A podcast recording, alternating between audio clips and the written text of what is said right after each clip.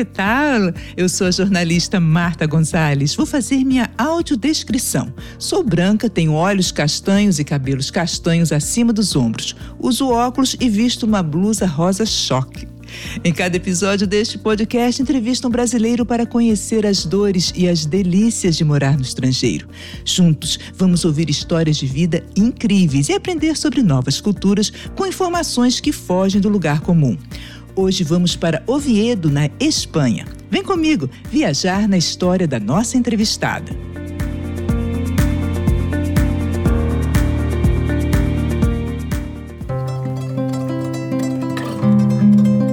Oviedo é a capital do Principado das Astúrias, no norte da Espanha. Está entre as cinco cidades espanholas menos poluídas e também é conhecida pela limpeza das ruas do seu centro histórico e das inúmeras estátuas. E é lá que vive atualmente a nossa entrevistada, a capixaba Fernanda Franzotti. Fernanda, seja muito bem-vinda. Por favor, faça sua audiodescrição e me conta como é que você foi parar aí. Olá, Marta, tudo bom? Então, a gente veio parar em Oviedo com muito planejamento, na verdade. Eu e meu marido, né, nós saímos é, de Vitória no Espírito Santo para fazer uma jornada na Europa de mudança de vida. Na verdade, a gente estava em busca de um modelo de vida diferente, com mais qualidade de vida. É, a gente estava um pouco chateado com algumas coisas no Brasil que não estavam legais. E a gente fez um planejamento, mais ou menos uns três anos de planejamento, entre juntar dinheiro, né? Porque a gente também não queria vir de qualquer forma, de qualquer maneira e preparar, se preparar a questão de documentação, né, para vir de maneira correta e tal. E como que seria os próximos passos aqui? Então, para começar, a gente veio com a possibilidade de reconhecer uma cidadania italiana que eu tenho, uma descendência que eu tenho por parte de mãe e viemos trouxemos toda a documentação para fazer e uma outra parte do projeto era meu marido, que tem um espanhol fluente, né? Ele fazer um mestrado aqui. E a cidade de Oviedo abriu as portas porque aqui tem uma relação custo-benefício muito boa, né? A cidade é muito boa para se morar, mas com um custo de vida relativamente baixo para o padrão europeu. Então, a gente escolheu a cidade e o curso de mestrado na Universidade de Oviedo, que era um curso também muito bom, mas com um valor abaixo do, do, padrão europeu, né?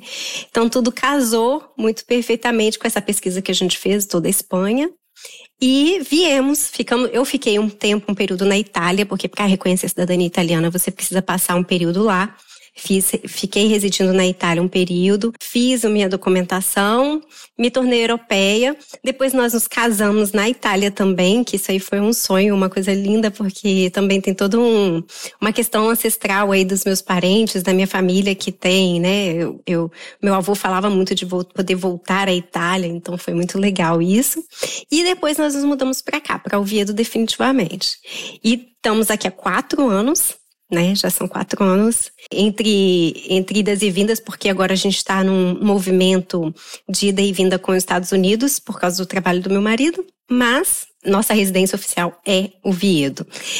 E assim, essa mais ou menos é a minha história, mas assim, eu gosto muito de falar sempre que nós fizemos isso com muito planejamento, para não incentivar também as pessoas a saírem do Brasil de uma maneira desordenada, né? Porque a gente sabe que imigrar não é um processo fácil, é um processo muito legal. Você adquire muita experiência de vida, muda muito a cabeça da gente, a gente abre a cabeça de muitas maneiras, mas também sair de uma maneira mais atropelada, é, acaba que a gente corre o risco de não conseguir se estabelecer e ter que voltar, né? Então eu sempre falo que, que é muito importante esse planejamento. Fernanda, para a gente voltar um pouquinho lá do início, vocês dois foram primeiro para Oviedo e aí ele conseguiu se matricular na universidade e você foi para a Itália para tentar sua, sua, cidadania e ficou um tempo lá. Você já conhecia a Itália?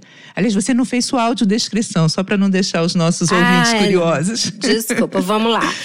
Então, eu sou capixabíssima, né? Nasci em Vitória mesmo, na ilha da, na ilha da capital. É, minha família, ela tem descendência descendência italiana, né, da região lá do, de Alfredo do Chaves, tanto da parte do meu pai quanto da parte da minha mãe, né, uma região que é de colônia italiana. Então, nós sempre fomos, assim, treinados com várias coisas dos costumes italianos, da tradição italiana. Apesar de eu nunca ter conhecido a Itália. Minha mãe, sim, já havia conhecido, mas eu ainda não. E quando a gente tomou essa decisão, nós primeiros vi, primeiro viemos ao Oviedo, sim. Meu marido fez a matrícula na universidade, nós pegamos, alugamos é, casa aqui, tudo. E, na sequência, eu fui para a Itália para fazer o meu reconhecimento da minha cidadania e fiquei lá durante quatro meses. E aí meu marido ia e vinha, ia e vinha de carro, né, quando, quando era necessário, porque é relativamente perto, uhum. entre aspas, né? Dentro das distâncias do Brasil é relativamente perto. E, e foi isso. Aí nós ficamos aqui e teve esse movimento todo. Eu sou formada em, em comunicação, com MBA em marketing pela UFES, né? Então vivi toda a minha vida no Brasil, mas eu sempre fui uma pessoa muito viajante, muito aberta às descobertas, né? Então, em 2012, eu fiz um eu saí de um trabalho que eu tinha em Belo Horizonte e fui fazer uma viagem, meio que uma viagem de. meio uma, uma viagem sabática, meio uma coisa meio assim, de reconquistar o meu, meu eu interior. Uhum. E passei um mês na Argentina. Fui passar um mês sozinha na Argentina. Tinha uma amiga que morava lá com o marido dela e fui passar um período com eles lá. Nesse período que eu estava na Argentina, né, eu já tinha inclusive passado um período em, em, Londres. Eu já conhecia a Europa, tá? Então, eu tô falando aqui assim, Sim. meio que atropeladamente, mas eu já conhecia a Europa, não conhecia a Itália nem a Espanha. E aí, nesse período que eu passei na Argentina, eu conheci meu marido que é uma pessoa também muito viajada, também já morou em vários países, já tinha morado em vários países nesse período, que eu acho que isso contribui muito para a gente ter uma cabeça aberta Sim. para imigrar, né? E, e, a família dele também é uma, uma, família bem multicultural, isso também colaborou bastante. Conheci meu marido na Argentina, é, depois disso ele veio para o Brasil, ele, ele morava na Argentina na época, porque ele trabalhava para uma, uma construtora é, que era brasileira, mas que tinha operações na Argentina. E depois ele voltou para o Brasil, nós ficamos três anos no Brasil. Então, tipo, a, a história começou mais ou menos daí. Uhum. E nesse período que estávamos no Brasil, nós decidimos é, imigrar de vez para a Europa. Então, ele já falava certamente um castelhano muito bom, que é muito próximo do espanhol, né? Enfim, tem algumas variações. Mas você teve, dominava? Teve um pouco de, ele teve um pouco de dificuldade também com o castelhano, Sim. porque ele falava o espanhol da América Latina, é, né? Ele sempre exato. comenta que ele teve, teve que fazer os ajustes aí, porque não é tão simples.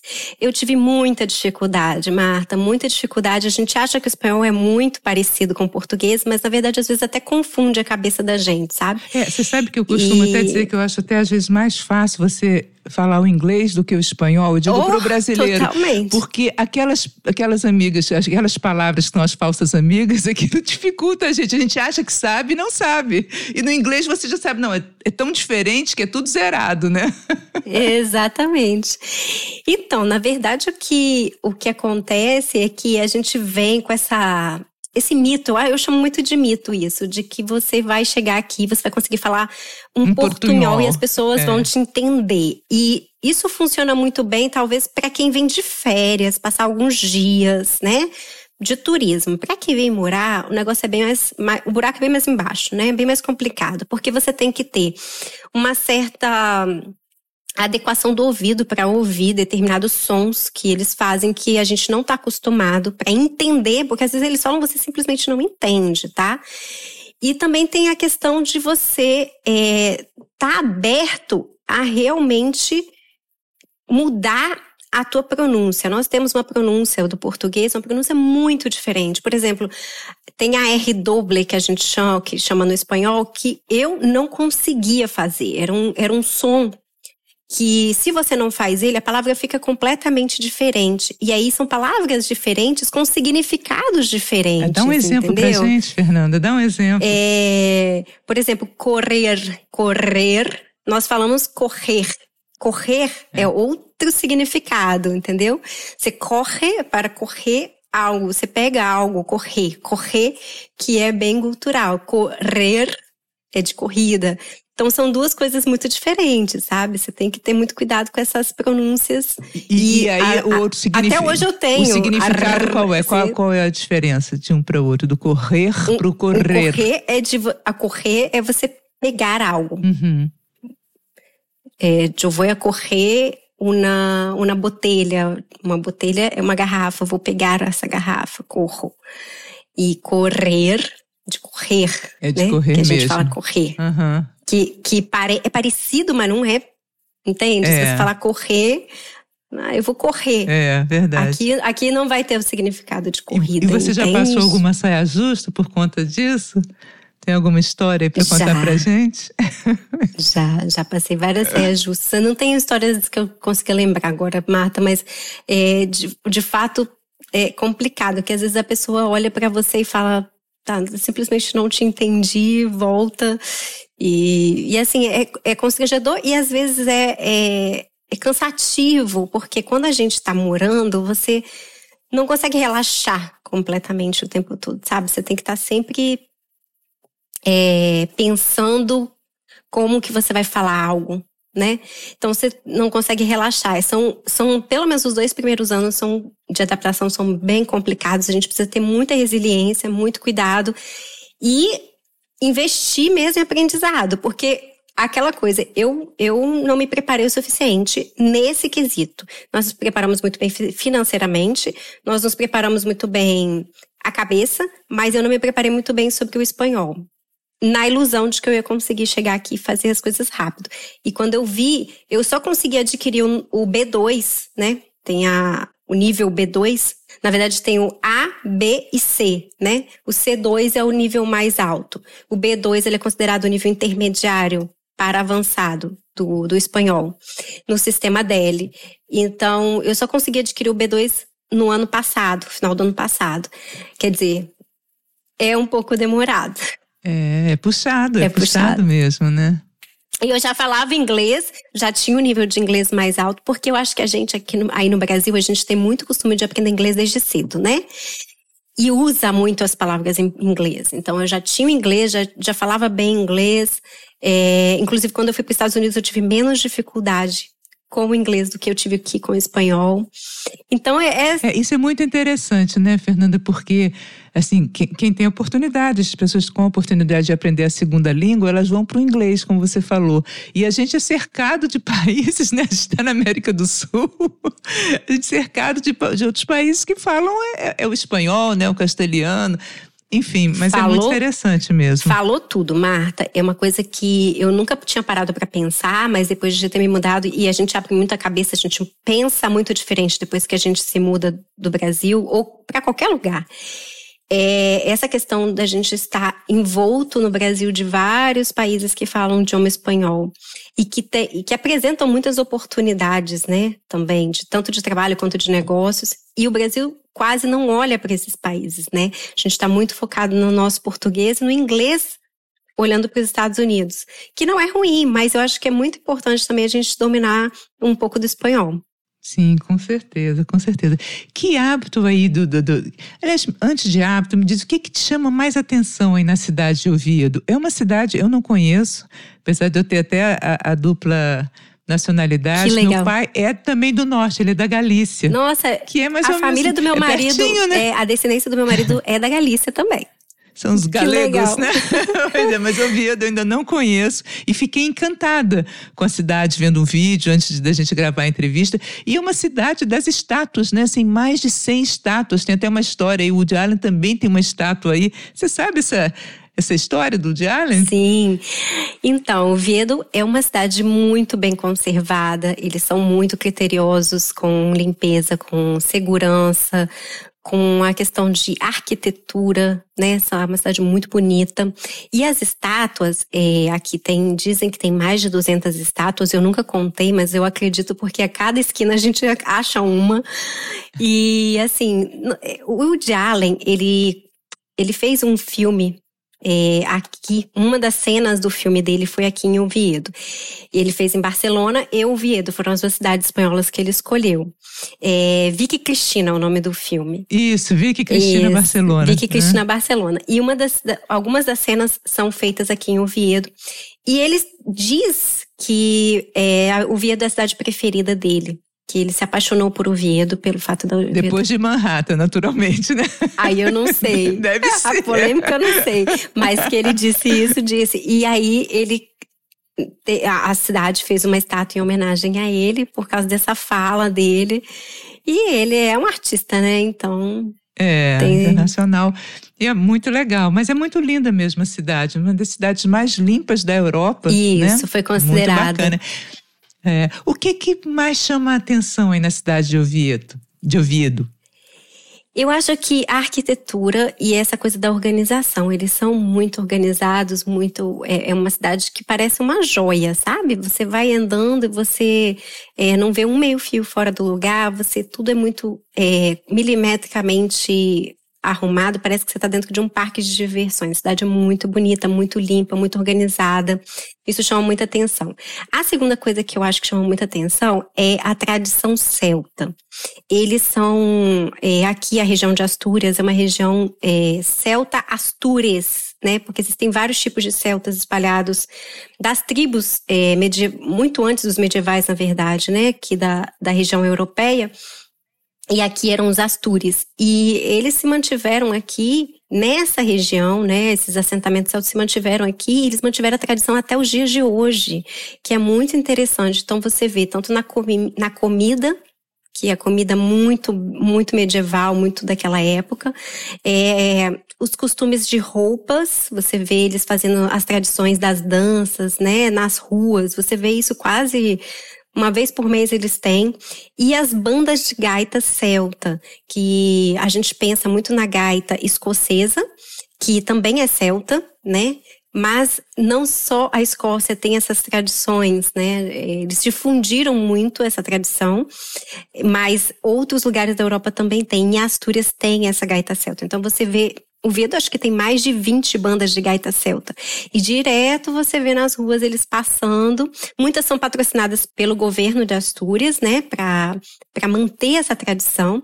Mas você vê que, assim, a gente tem amigos que são daqui, amigos que são asturianos, e que eles guardam muitas tradições dos povoados, entendeu? Então, é tanto na comida, é na dança, é no modo de se vestir e tem o idioma que é o asturiano, que é a, a Espanha é um país que tem é, idiomas co-oficiais, né? Então, é. cada região tem um idioma. Na Galícia tem o galego, aqui tem o asturiano, em Barcelona, na, na Catalunha tem o catalão. Então, cada região tem a sua seu idioma relacionado com o seu reino, porque na verdade a Espanha eram vários reinos que se juntaram e formaram um país, né? É verdade, é. Interessante isso da gaita, porque realmente a gente, em geral, associa a Escócia, né? E é belíssimo o som da, é belíssimo. da gaita celta, é linda. Tem um time de futebol chamado Celta na Galícia também. É meu time de futebol aí. Então, porque na Galícia. é lindo, azul e branco. E na Galícia também tem, tem a descendência celta. É claro que é. quando a é. gente fala assim, tem descendência, é a, a, maioria da população, né, Marta? Porque a gente sabe que isso aqui foi. Teve romanos, teve vários outros povos também. Os mouros, né? É, os mouros não chegaram nessa região, mas. Claro que com o passar dos anos, né, as pessoas foram, foram se misturando e tá.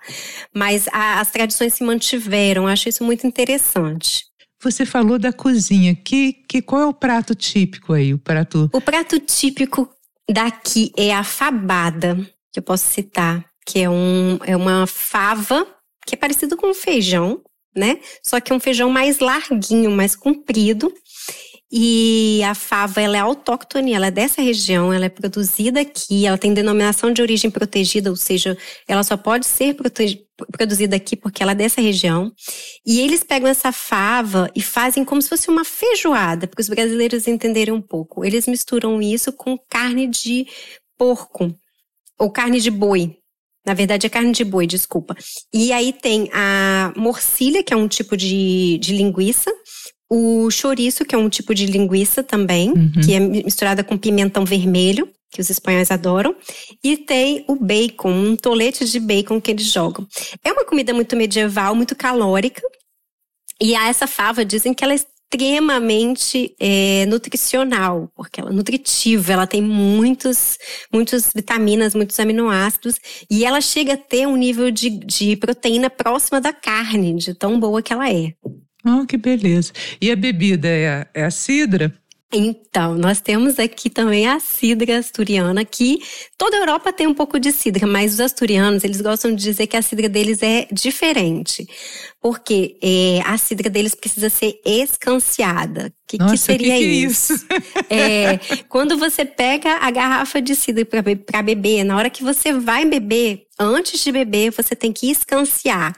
Então, o que, que seria isso? Você coloca o copo na região mais baixa, esse tipo, segura ele numa região mais baixa e sobe a garrafa um, quase na região da cabeça, às vezes até um pouco acima da cabeça, e joga a, o líquido para bater no copo de cima até embaixo. Não é uma coisa fácil.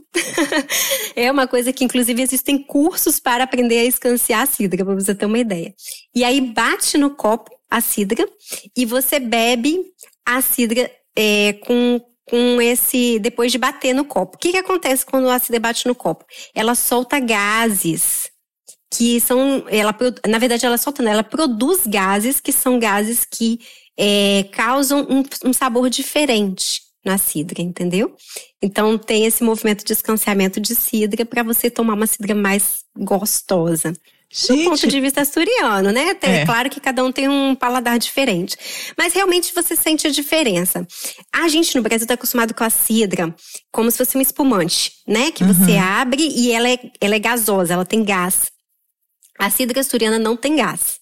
Ela simplesmente você. Você, quando você joga ela, ela parece um líquido amarelo, sem gás, sem nada. E quando ela bate no copo, você vê que ela produz umas bolinhas.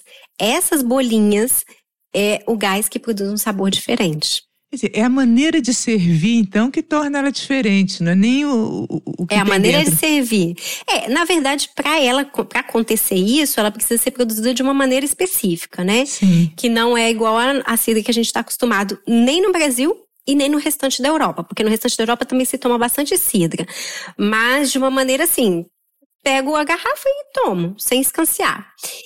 É, os asturianos, a maioria, já sabe escanciar. Então toma facilmente escanciando. Eu aprendi a Eu escanciar, ia te mas perguntar isso. Nossa, você sabe, se eu for tomar uma cidra com Não. você, você vai saber me servir Vou desse sa- jeito, dessa Sim, altura vou saber. toda. Vou saber servir, mas com certeza eu vou deixar cair um pouquinho fora do copo, porque não tem jeito, acaba tendo um desperdício assim, quem não sabe fazer. Aliás, até quem sabe deixa um pouquinho cair. E aí é uma coisa muito engraçada, porque quando você anda na cidade, e aqui eles gostam muito de comer na, na calçada, que chamam de terraças aqui, colocam as mesas nas calçadas, isso é muito espanhol, e comem nas calçadas. E aí eles vão servindo a cidra ali. Quando você passa, tem um cheiro de maçã. As casas, as ruas, você sente um cheiro forte de maçã. Porque a cidra ela é feita de maçã, né? Uma bebida Uhum. feita de maçã. Maçã, então tem aquele cheirinho de maçã verde pelas, pelas calçadas. É, sim, e deve ficar muito, realmente, exalar muito, muito cheiro, porque as pessoas também erram, né? Essa maneira de servir. Todo mundo respinga. erra. Acaba respingando, sempre acaba respingando um Gente, pouquinho. eu não sabia dessa história, eu nunca ouvi falar dessa história, que coisa interessante. Sim. E aí, assim, nos bares tem sempre um profissional escanciador, que eles chamam. Que é um- uma pessoa, é uma profissão mesmo aqui, as pessoas têm registro. Você não, não é qualquer pessoa que pode chegar e falar, ah, eu sou um escanciador. Não, você tem que fazer um curso, tem que fazer um registro. E, é claro, nas casas, cada um faz da, da maneira que quer, né? Mas normalmente nos bares é assim. É como se fosse ter um sommelier de vinhos. Aham. Só que para para servir, para saber Pra fazer. servir é, é um, cidra. é um garçom, um garçom super especializado, né? Porque é Especializado. sabe abrir aquilo ali. Exatamente. Ele fica em volta E só das- tem aqui isso. Gente, muito legal. O que mais que só tem aí?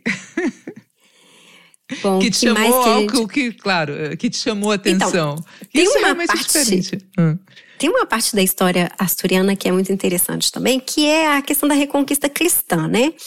Por mais que a gente, a gente saiba que é, hoje em dia a- as Américas têm uma maior parte de cristãos e tal. A Igreja Católica foi muito forte na- na- nas Américas. A história só se deu dessa maneira porque é, Astúrias, né, um rei asturiano decidiu que ia fazer a reconquista cristã da, da Península Ibérica.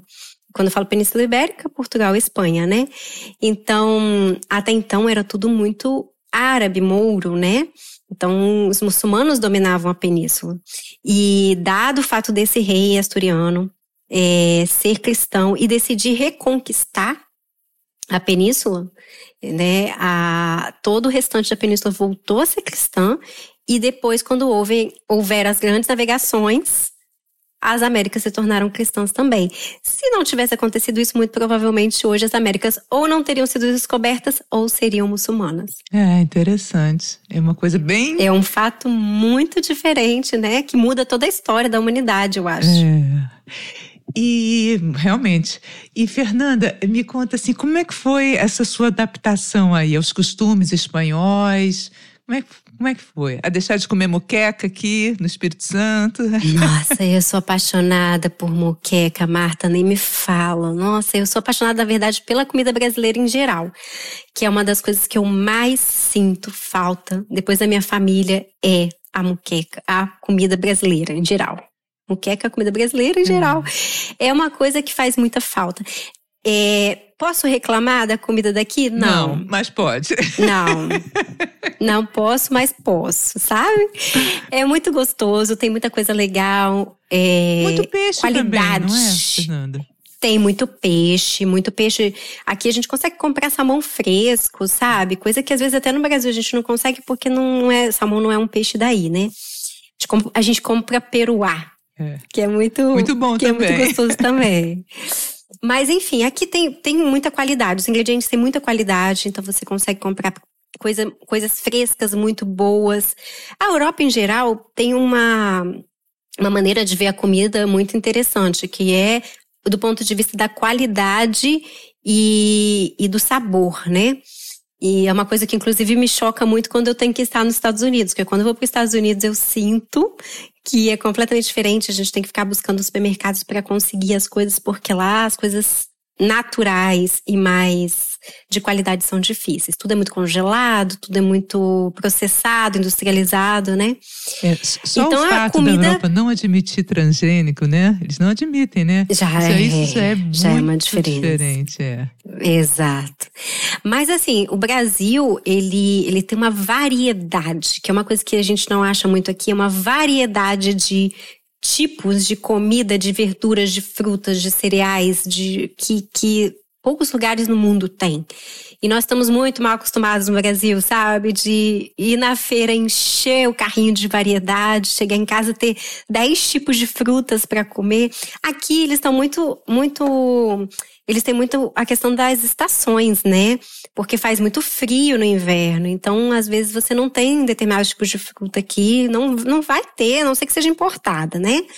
Então não tem jeito. O Brasil não, o Brasil tem quase todos os tipos de fruta dão no Brasil. Isso foi uma, a maior dificuldade, talvez, de adaptação. Eu. Não, na verdade, a maior dificuldade foi, foi o idioma. idioma é. Pra ser muito sincera. Uhum. E a segunda maior dificuldade. Eu não digo que foi dificuldade, na verdade, eu sinto mais falta no Brasil é a comida. Mas eu consegui me adaptar bem, relativamente bem. E já nos Estados Unidos a adaptação foi bem complicada, os seis meses que eu fiquei lá. Porque lá é realmente difícil, a comida e que hábito é muito complicado.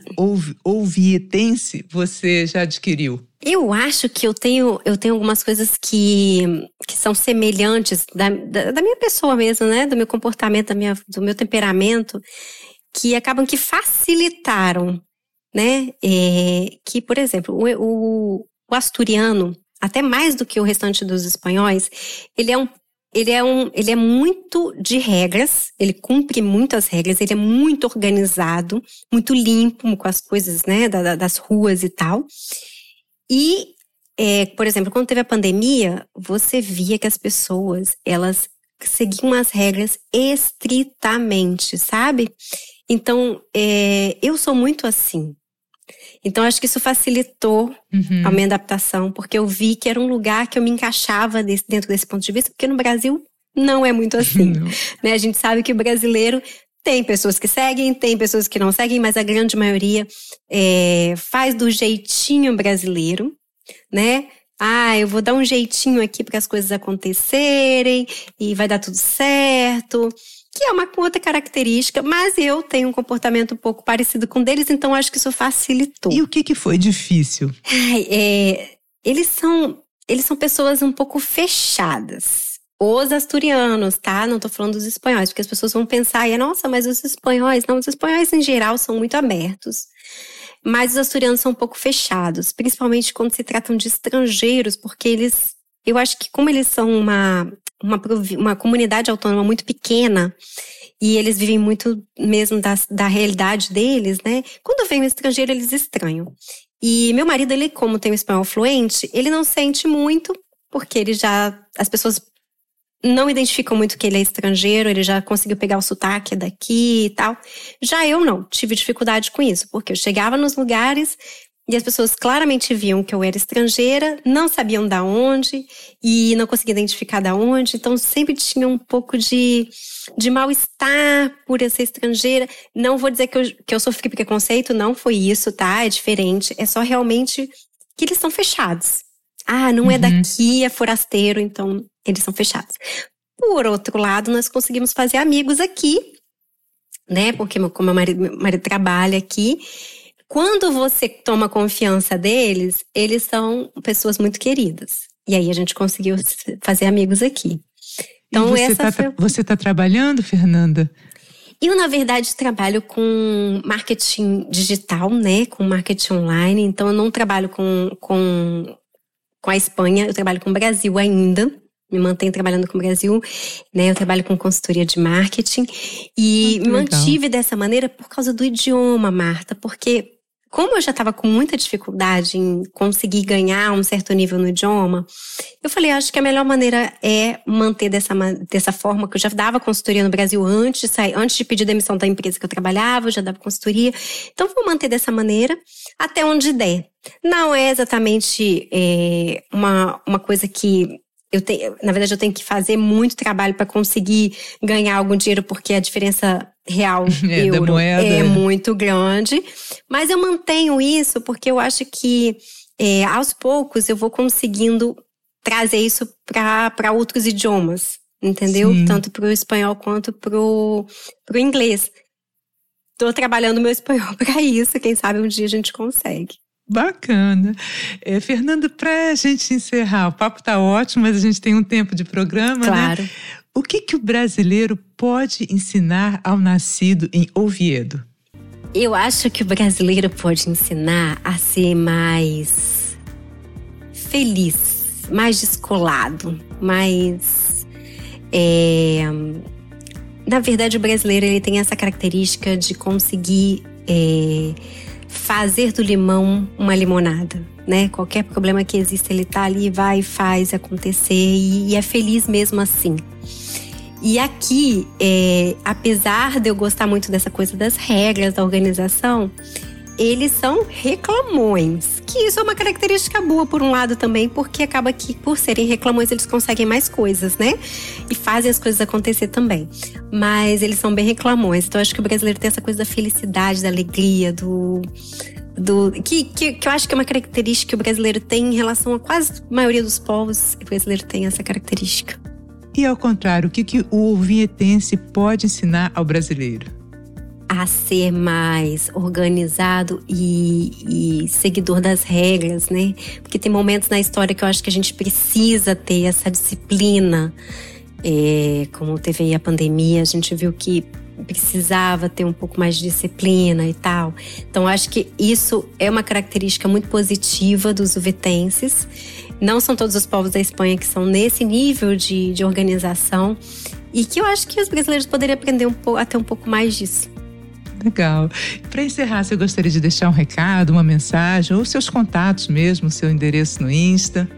Então, eu tenho um perfil de viagem e morar fora, né? Que eu falo um pouco dessa minha, dessa minha jornada aí pelo mundo. Eu já falo pelo mundo porque conto um pouco do que eu fazia antes de viagens e um pouco do que eu tô aqui em Oviedo e também porque eu tô entre Estados Unidos e Oviedo agora por causa do trabalho do meu marido. Então conto um pouco dessa, dessa minha história num perfil chamado arroba Fernanda Franzotti. Aliás, agora eu mudei, Fernan, é, Fê Franzotti pelo mundo. Eu mudei para ficar um pouco mais um pouco mais dentro do tema.